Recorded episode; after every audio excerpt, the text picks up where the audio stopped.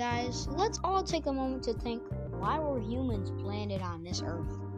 We're kind of like seeds. We grow and grow and grow, then we die. So, like, why were we planted on this place? Why are we alive? I mean, I'm not saying you want to die. I'm not saying I want to die.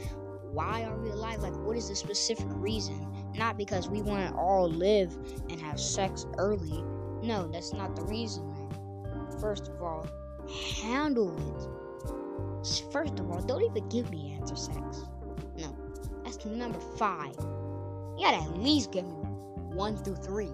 Don't give me that that dumb little answer sex. No sir, no sir. Look, I ain't no white food, but oh, not, not, no, I'm not racist. I'm not saying I'm racist. Come on, we ain't gonna be that disgrace. But what I am saying is, Jesus, nah, you ain't scared me. Anyway, that's my brother in the background. Anyway, uh. I know, I know. Anyways, uh, y'all, hot topic is ending.